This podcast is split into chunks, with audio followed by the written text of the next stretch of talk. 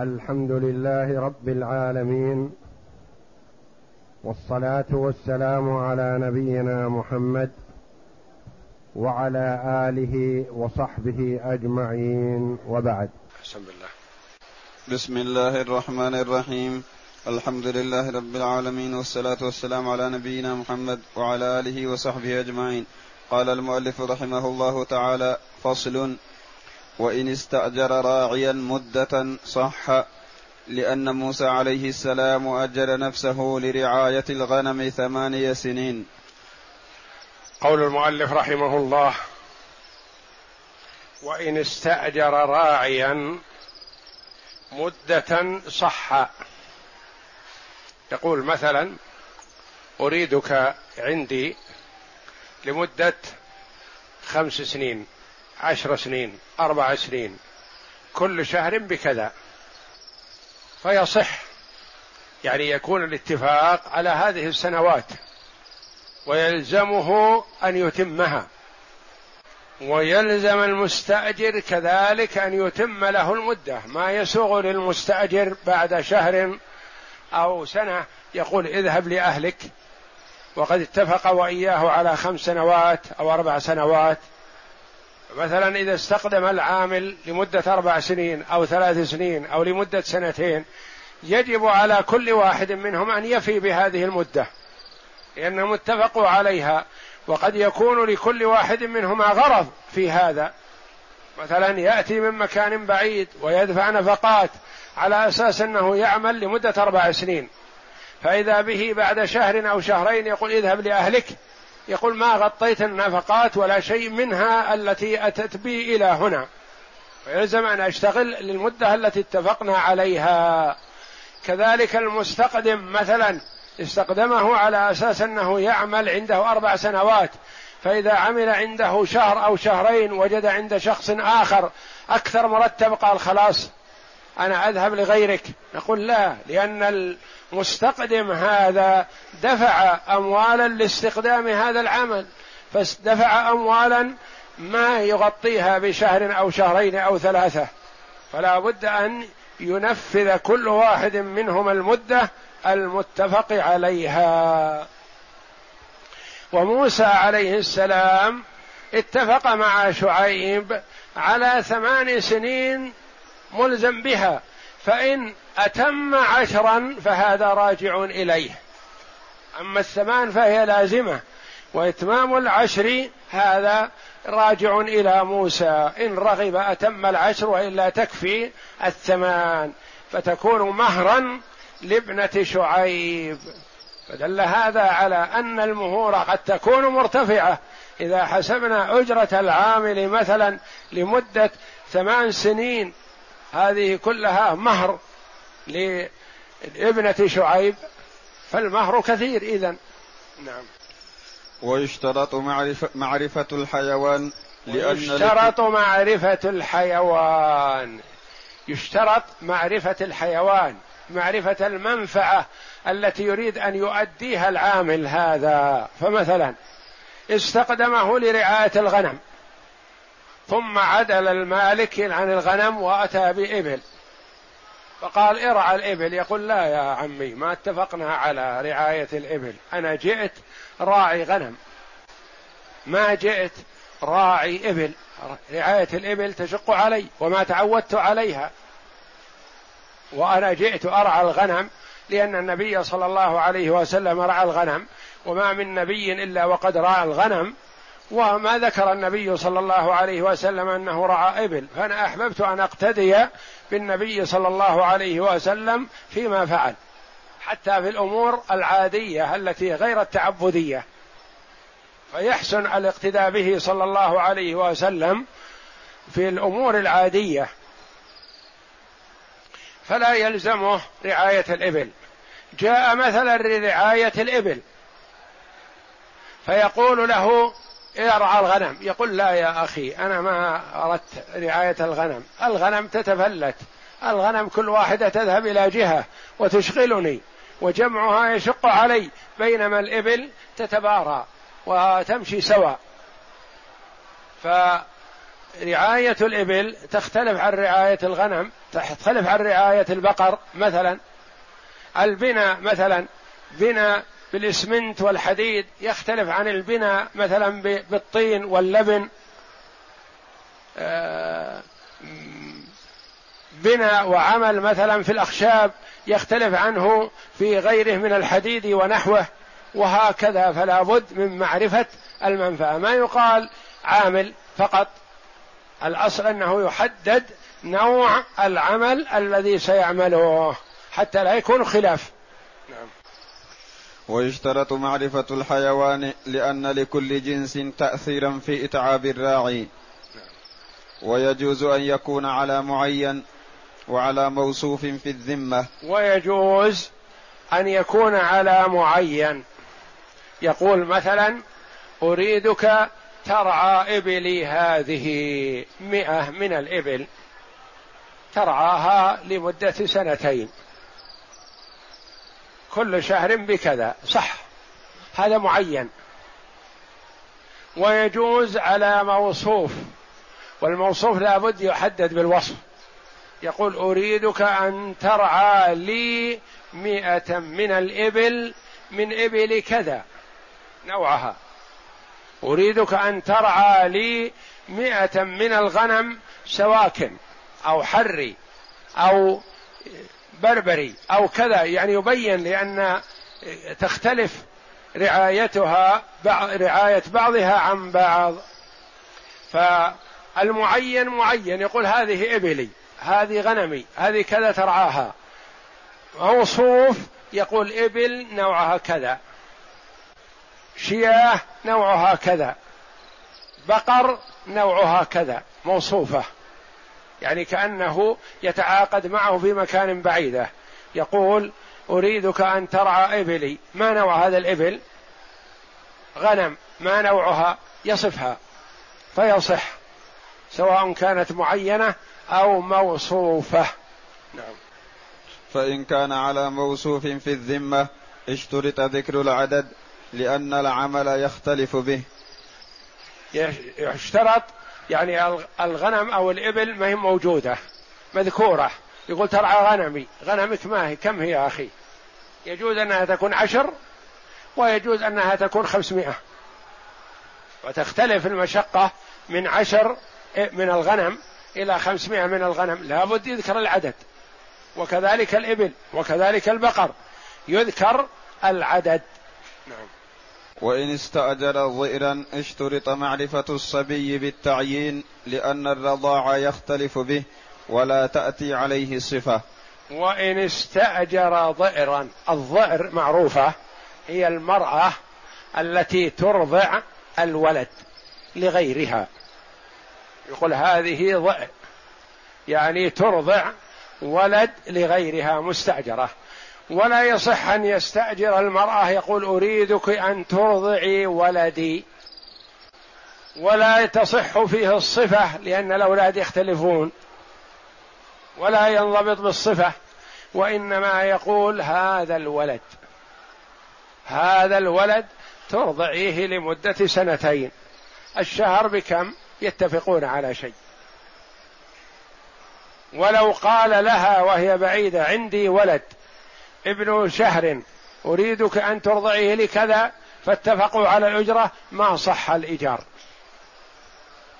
لأن كلمة عندي ولد ما تكفي لابد ترى الولد. لأن الأولاد يختلفون. منهم من يكفيها القليل من اللبن ومنهم من يحتاج إلى كثير ومنهم من يكفيه رضعتين ثلاث رضعات في اليوم والليلة مثلا ومنهم من يريد في كل ساعة أو ساعتين. فهم يختلفون الأولاد فلا بد من التعيين ولا يكفي فيه الصفة لأن صفته لا تنضبط. وإن استأجر رجلا ليحفر له بئرا أو نهرا اشترط معرفة الأرض لأن الغرض يختلف باختلافها. ومعرفة الطول والعرض والعمق لأن الغرض يختلف بذلك كله. وإن استأجر رجلا ليحفر له بئرا. أتى إلى مكان مجتمع فيه الحفارون الذين يحفرون بأيديهم أو يحفرون بآلات. قال أريد واحد منكم يحفر لي بئر. فاتفقوا مثلا على خمسة آلاف أو أقل أو أكثر. هل يصح هذا؟ لا. لا يصح. لأنه لابد أولا قبل كل شيء معرفة الأرض. لأن فيه أرض رملية سهل حفرها. وفيه أرض طينية. وفيه أرض جبلية. فتختلف الأراضي. من الأراضي مثلا من يقطع في اليوم مثلا عشرين مترا يحفر ومنها من لا يقطع فيها نصف متر لصلابتها وشدتها ومنها ما هو ينهال الرمل بسرعة فكل ما حفر انهال عليه الرمل من من فوق وهكذا. ومنها من ما لا ينهال عليه يحفر ويبقى المحفور سليم ويسير فيه بسهولة وهكذا. فلا بد اولا معرفة الأرض. ثانيا لا بد من معرفة البئر. ما عمقه؟ عشرين متر سبعين متر أقل أكثر يختلف. ثالثا طوله وعرضه. طوله في الأرض وعرضه فيها. كم؟ متر ونصف في متر وربع متر مترين ونصف في ثلاثة أمتار. وهكذا لأنها تختلف الآبار طولا وعرضا وعمقا.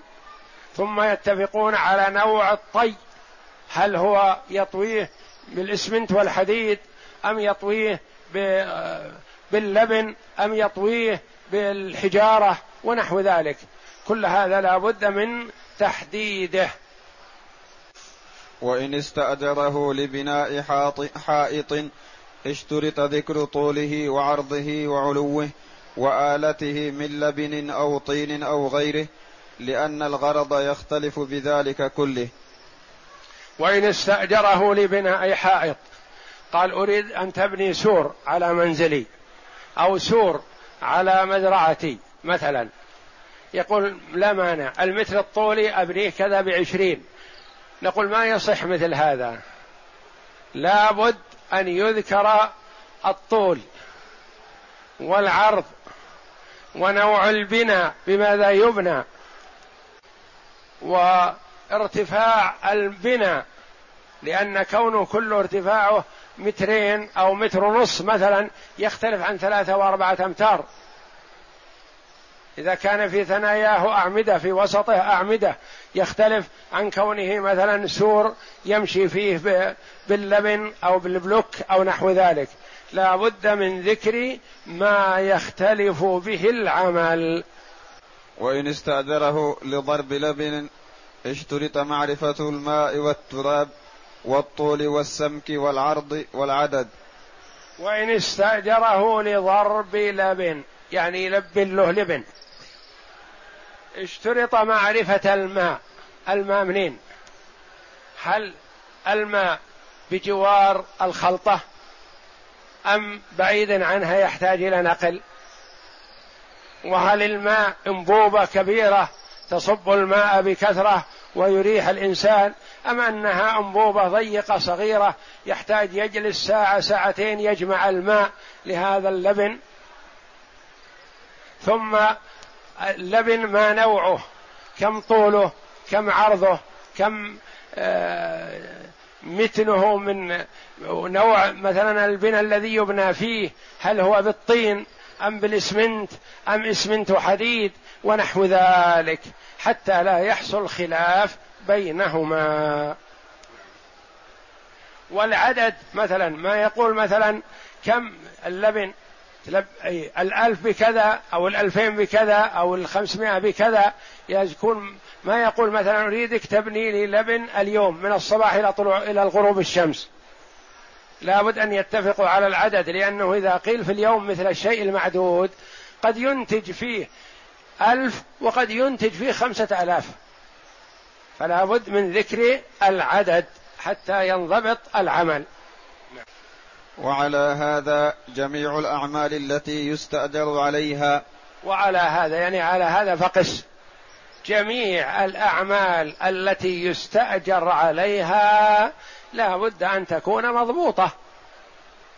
فإن كان فيما يختلف فيها الغرض ما لا يعرفه رجع فيه إلى أهل الخبرة به ليعقد على شرطه كما فإن طلب منه عمل شيء ما يعرفه. وربما يرهقه. فما يجوز أن يتفق مع رب المال على شيء لا يعرفه وإنما يرجع فيه إلى أهل الخبرة يسألهم ما صفة هذا العمل وكيف يكون الإنتاج فيه وهكذا حتى يعقد على بصيرة. وكذلك رب العمل إذا كان لا يعرف عمل هذا العامل يقول أريد أن أخرج لك طابوق مثلا ما يعرف. ما نوع هذا الطابوق الذي سيخرجه؟ لابد يرجع إلى أهل الصنف حتى يضبط هذا العمل. وكم يكلف تقريبا؟ وكم تستغرق الألف من كيس من الإسمنت؟ وكم يستغرق من شحنة من الرمل؟ وهكذا حتى يكون على بصيرة. فالشيء الذي لا يعرفه لا بد أن يسأل عنه أهل الصنف قبل أن يتفق عليه. نعم. كما لو أراد النكاح من لا يعرف شروطه رجع إلى من يعرفه ليعرفه شروطه. فمن لا يعرف شروط النكاح ما يصح أن يعقد وهو لا يدري ما الذي يلزمه. لا بد أن يعرف. يسأل من يعرف ذلك. وإن عجز عن معرفته وكل فيه من يعرفه ليعقده. فإن كان أحد العاقدين لا يعرف ولا يستطيع أن يتعلم هذا الشيء.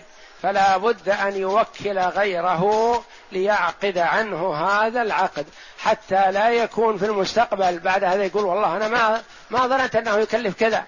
ما ظننت أنه يستغرق كذا. ما ظننت أنك ستنهيه مثلا في نصف يوم.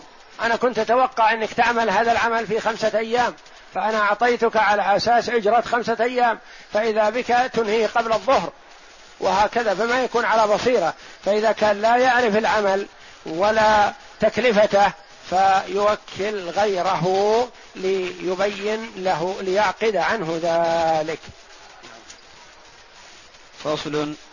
ويشترط معرفة قدر المنفعة لأن الإجارة بيع والبيع لا يصح إلا في معلوم القدر. نعم.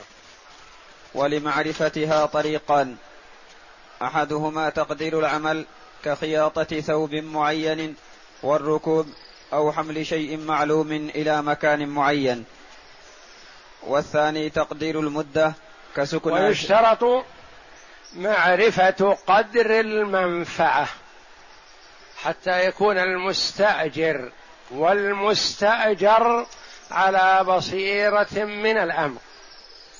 يقول مثلا أستأجر منك هذه العمارة. العمارة معروفة مثلا عشرة أدوار. كل دور فيه أربع شقق فيها أربعين شقة. فيقول ماذا تريد بها؟ تسكنها بعوائلك من أول السنة إلى آخرها؟ أم تهيئها للحجاج؟ أم تهيئها للمعتمرين في رمضان؟ أم أنك ستسكن فيها فإذا جاء الحجاج مثلا خرجت وسكنت فيها حجاج فتختلف المنفعة لأنه إذا سكن هو وعائلته فيها فالأمر بسيط. وإذا ملأها بكذا من الحجاج والمعتمرين فهم يضرون العمارة وتختلف الأجرة. فلا بد من معرفة المنفعة. والمنفعة تعرف إما بإدراك المنفعة وتحديدها. مثلا يقول أريد أن تخيط لي مثل هذا الثوب. وأريد أن تخيط لي مئة ثوب من هذا النوع كل ثوب بعشرة. هذا عرف لأن المنفعة معروفة. خياطة هذا الثوب.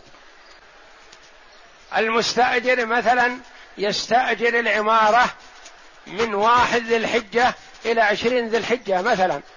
يقول أريد أسكن فيها حجاج. معروف أنه يبي يملاها من الحجاج قدر المستطاع. يكون المنفعة معلومة. معلومة ببيانها لمعرفة المنفعة يقول طريقان.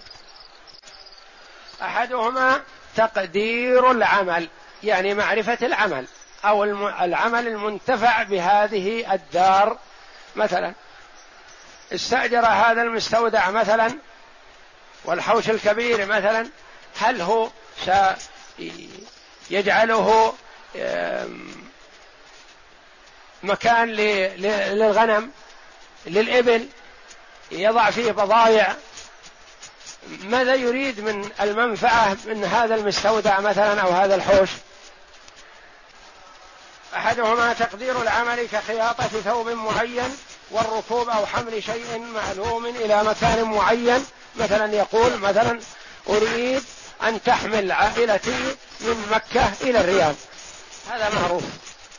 وأريد لهم سيارة نوعها كذا يكونون وحدهم أو مع غيرهم. يعني تحدد المنفعة.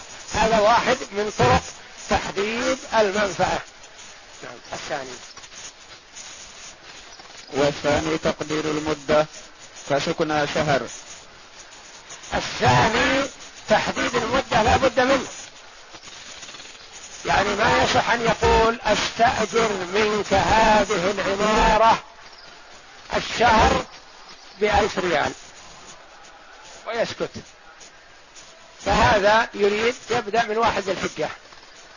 الشهر بألف ريال. استأجرها من واحد الحجة إلى ثلاثين ذي الحجة قال خذ عمارتك. قل لا يا أخي أنا ما أجرتك على أساس موسم الحج فقط.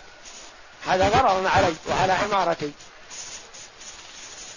أنت استأجرت على أساس كل شهر بألف ريال.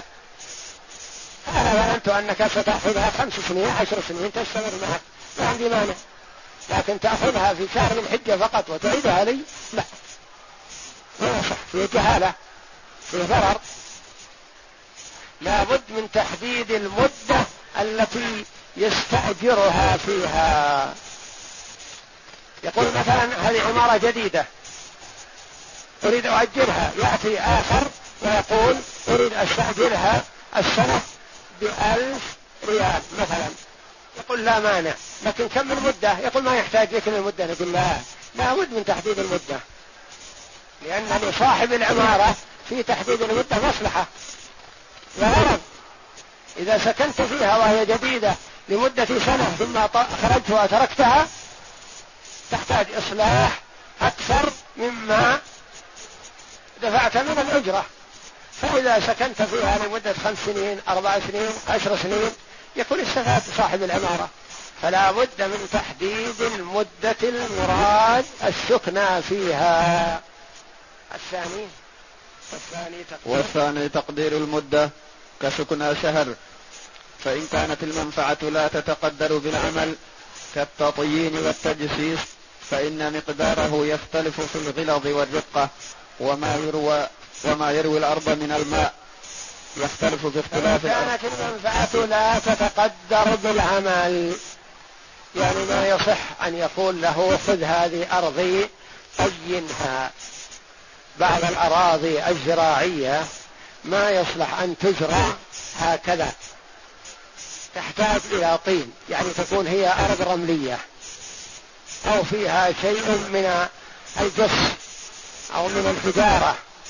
وتحتاج إلى تغطية بالطين.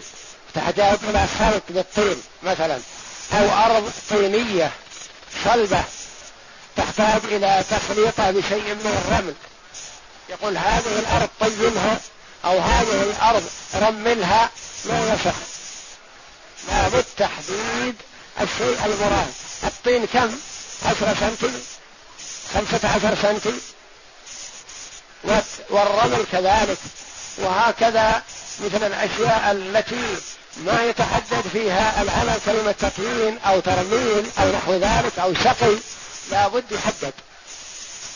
لابد يحدد ويوقف على نوع الأرض لأن حتى إذا قال تسقيل هذه الأرض أنا زرعت هذه الأرض أو لي بحر في المكان الفلاني أريد أن تسقيه لأنه تأخر عليه المطر.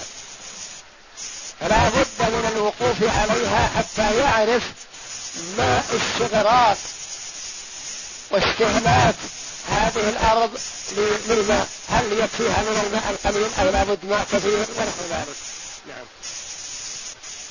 فإن كانت المنفعة لا تتقدر بالعمل كالتقييد والتجسيس فإن مقداره يختلف في الغلب والرقة وما يروي الأرض من الماء يختلف باختلاف الأرض واحتياجها إلى الماء وما يشبع الصبي في الرضاع يختلف باختلاف الصبيان والأحوال والسكناء ونحوها. فلا يجوز تقديره إلا بالمدة لتعذر تقديره بالعمل. فلا يجوز تحديده بالمدة يعني ما يقول أريدك تطيل أرضي هذه مثلا خمس أيام. بخمسمائة ريال مثلا. لأنه قد في خمسة الأيام هذه يطين مئة متر في مئة متر. وقد يطين في خمسة الأيام هذه ألف متر بألف متر. يختلف. فلا بد من تحديد الشيء المراد بربطه بالزمن والمقدار حتى لا يقع خلاف بين الطرفين. وما يتقدر بالعمل كاستئجار الظهر للحرث والحمل والتحم والدواس والعبد للخدمة جاز تقديره بالعمل. وما يتحدد بالعمل قول أريد مثلا دياسة هذا الزرع. يعني سواء دسته في يومين أو في عشرة أيام. المهم أن تعمل على دياسة هذا الزرع دسته بالبقر دسته مثلا بالغنم دسته بالحمير. المهم الدياسة بحيث ينفصل الحب عن القصب. فيكون العمل معلوم ولا يتحدد بمدة. مثل هذا ما يصح تحديده بالمدة.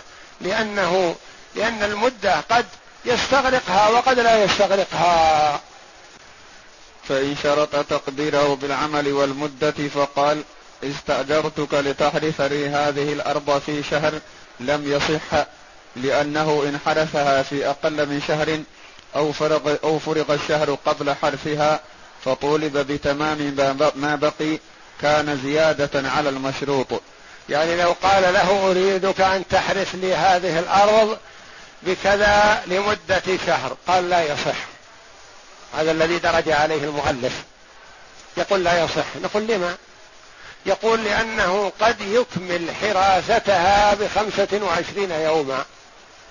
فيكون الخمسة الأيام الباقية ما لا عمل. وقد يكمل الشهر ثلاثين يوم وبقي عليه نصف الأرض ما حرثها فما يصلح. نقول قول آخر يصح إذا كان الهدف والغرض الحث على إنجاز العمل في هذه المدة. لأنه يقول أريدك أن تحرث لي هذه الأرض مثلا لمدة شهر بألف ريال. العامل أخذ الألف ريال وبدأ يوميا يأتي يحرث لساعة ساعتين ويذهب. فما انتهت في شهر ولا شهرين فيفوت وقت الزراعة. فهو يريد أن يحرثها بحيث ينتهي منها بنهاية شهر ربيع الأول حتى يزرعها في وقت الزرع. فإذا كان الغرض من تحديد المدة الحث على الإنجاز في هذه المدة المعينة صح كما سيأتي نعم. وإن, ك... وإن لم يتمم كان نقصا. وعن أحمد رحمه الله ما يدل على الصحة لأن الإجارة معقودة للعمل ولا مدة مذكورة للتعجيل فجاز كالجعالة. يعني المدة مذكورة للتعجيل فقط وليس المراد أن المدة مقسوم الأجار عليها على ثلاثين اليوم. نعم. ويشترط فيما قدر بمدة معرفة المدة لأنها الضابطة للمعقود عليه. نعم. قدر بمدة يعرف يحدد تحديد مدة هذه المدة متى؟ ما يقول أريد أن تحرثها لي في ثلاثين يوم. ثلاثين يوم بعضها في صفر وبعضها في ربيع وبعضها في جمادى. لا لا بد أن تحدد المدة من إلى بدايتها ونهايتها حتى لا يحصل خلاف. ما يقول لك علي أن أنجزها خلال في عشرة أيام لكن أعمل يومين في شهر ربيع الأول. ويومين في شهر ربيع الثاني وخمسة أيام في شهر جمادى وهكذا يقول لا فوتني غرضي في هذا فلا بد أن يحدد وقت الابتداء والانتهاء. نعم. فإن قدرها بسنة أو شهر كان ذلك بالأهلة لأنها المعهودة في الشرع فوجب حمل المطلق عليها. فإن كان ذلك في أثناء شهر عد باقيه ثم عد أحد, أحد عشر شهرا بالهلال ثم كمل, كمل الأول بالعدد ثلاثين يوما لأنه يقول إذا استأجره على العمل لمدة سنة مثلا أو عمل ما لمدة سنة يقول السنة معروفة أنها 12 شهر. كيف تقدر هذه؟ يقول نأخذ الأيام في الشهر الأول ثم نعد الأشهر الآتية بعد ذلك أشهر هلالية.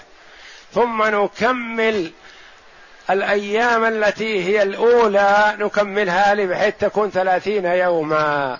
يعني تكون حسابها كحساب عدة المتوفى عنها زوجها. عدتها مثلا أربعة أشهر وعشرة أيام. نقول هذه الأشهر منها ما هو تسعة وعشرين يوم ومنها ما هو ثلاثين يوم. نقول لا يهمنا. نأخذ ثلاثة أشهر في الوسط. ثم الأيام التي قبل هلال الشهر نعدها عشرين يوم. نأخذ عشرين يوم من الشهر الأخير كذلك حتى نكمل أربعة أشهر وعشرة أيام.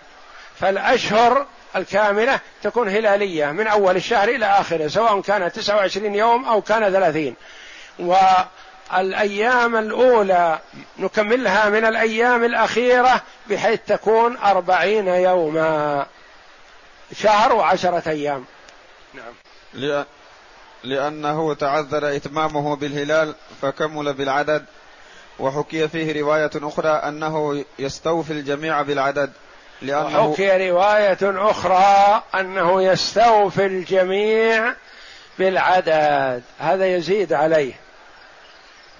يقول كلها ما فيها أشهر هلالية. ما دام اتفقوا من يوم عشرة صفر مثلا يأخذ من عشرة صفر حتى يكمل ثلاثين يوما من ربيع. فإذا أكمل ثلاثين يوم بدأ الشهر الثاني. فإذا أكمل ثلاثين يوم بدأ الشهر الثالث. ما يكون من عشرة إلى تسعة؟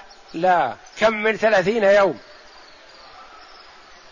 قد يكون الشهر الأول مثلا ثلاثين يوم وقد يكون تسعة وعشرين يوم فإذا كان من يوم أحد عشر تسعة وعشرين يوم حسب منه تسعة عشر يوم.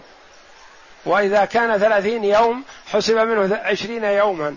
وهكذا. فيقول جميع الأشهر تبدأ من وقت الاتفاق والتاريخ وتكمل كل شهر ثلاثين يوما حتى تكمل المدة. نعم. وحكي. وحكي فيه رواية أخرى أنه يستوفي الجميع بالعدد لأنه يجب إتمام الشهر مما يليه فيصير ابتداء الثاني في أثنائه وكذلك ما بعده. نعم. وإن عقد على سنة رومية وهي ثلاثمائة وخمسة وستون يوما وربع وهما يعلمان ذلك جاز جاز. يعني يجوز الاتفاق بالسنة. يقول نتفق أستأجرها بالسنة.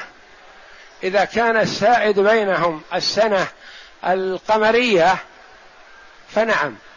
وإذا كان السائد بينهم السنة الشمسية الرومية مثلا بالأشهر الفرنجية مثلا معروف بينهم فالأشهر فالسنة الفرنجية كذا والسنة الهلالية القمرية كذا.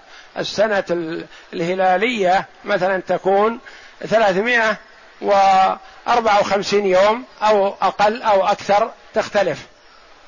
السنة الرومية ثلاثمائة وأربعة و ثلاثمائة وخمسة وستون يوما لأن بعض الأشهر أكثر من ثلاثين يوم منها ما هو واحد وثلاثين وبعضها قد يصل أحيانا إلى 32 يوم وبعضها إلى 28 يوم فهي تتفاوت وكما أنها تتفاوت من سنة إلى سنة فبعض السنوات فيها أكثر من بعض بحسب ما فيها من الأشهر الناقصة والأشهر الزائدة.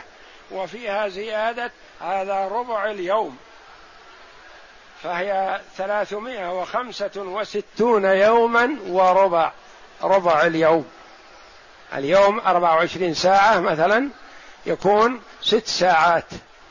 تكمل ثلاثمائة وخمسة وستون وست ساعات من اليوم الذي يليه. نعم. وإن جهلاها أو أحدهما لم يصح لأن المدة مجهولة عنده. وال... نعم. إذا كانت المدة مجهولة ما صح الإيجار. نعم. والحكم في مدة الإجارة كالحكم في مدة السلم على ما مضى فيه. يعني لابد أن تكون محددة معلومة ولا يصح مثلا إلى الجذاذ أو إلى الخريف أو إلى كذا. لا بد أن تكون محددة بالوقت بالوقت المعلوم بين الطرفين. والله أعلم. وصلى الله وسلم وبارك على عبده ورسول نبينا محمد وعلى آله وصحبه أجمعين.